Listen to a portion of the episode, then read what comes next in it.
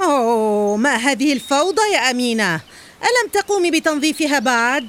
أنا آسفة جدا سيدتي، لقد كنت مشغولة جدا، سوف أقوم بتنظيف الاتساخ على الطاولة والفوضى على الفور. حالا أنا لا أفهم أساسا لماذا يدفع لك زوجي المال؟ أمي أريد عصيرا بالطبع أمينة ألم تنتهي من غسل الصحون أيضا؟ أنا جادة ما الذي تفعلينه طوال اليوم؟ أنا آسفة حقا، أنا أعمل بأسرع ما يمكنني. إذا عليك العمل أسرع بعد أنا سأتأخر على درس اليوغا أعطي لجاك عصيرا حين تنتهين حسنا فورا. أرأيت بنطال اليوغا خاصتي؟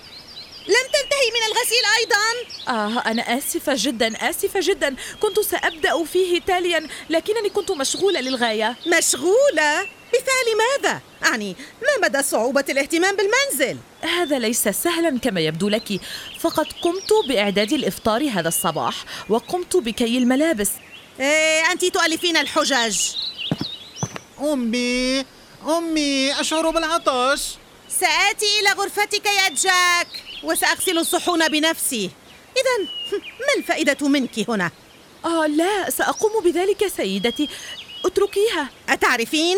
يمكنك الرحيل أجل لأنك مرفوضة أنا أطردك من العمل آه لا سيدتي، رجاء لا تفعلي هذا، أنا حقا في حاجة شديدة للعمل، كان عليك تفكير في هذا قبل أن تتكاسلي أنا لم هيا اذهبي لا نحتاجك هنا عاد وسيم من العمل ودار الحوار بينه وبين زوجته عزيزتي انت تقومين بغسل الصحون اليس هذا دور امينه بلى لكنني طردتها ماذا فعلت ومن سيهتم بالمنزل قم بتوظيف أخرى هذا ليس صعبا اذا لن تعرفي مدى صعوبه عمل احدهم حتى تجربيه لماذا لا تجربينه حسنا ما مدى صعوبة الأمر؟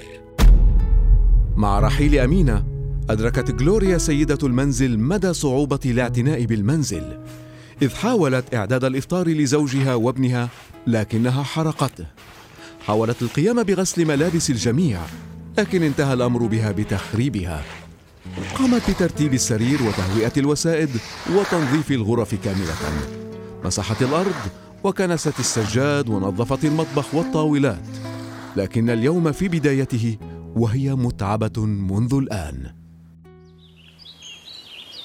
أمي أشعر بالعطش أريد عصيرا بالطبع ما الأمر يا أمي؟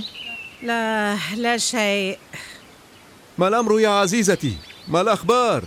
سيئة لم أكن أعرف مقدار العمل الذي يحتاجه الاهتمام بالمنزل يا وسيم كنت أتوقع هذا لذا أحضرت لك من سيسعدك آه من أمينة؟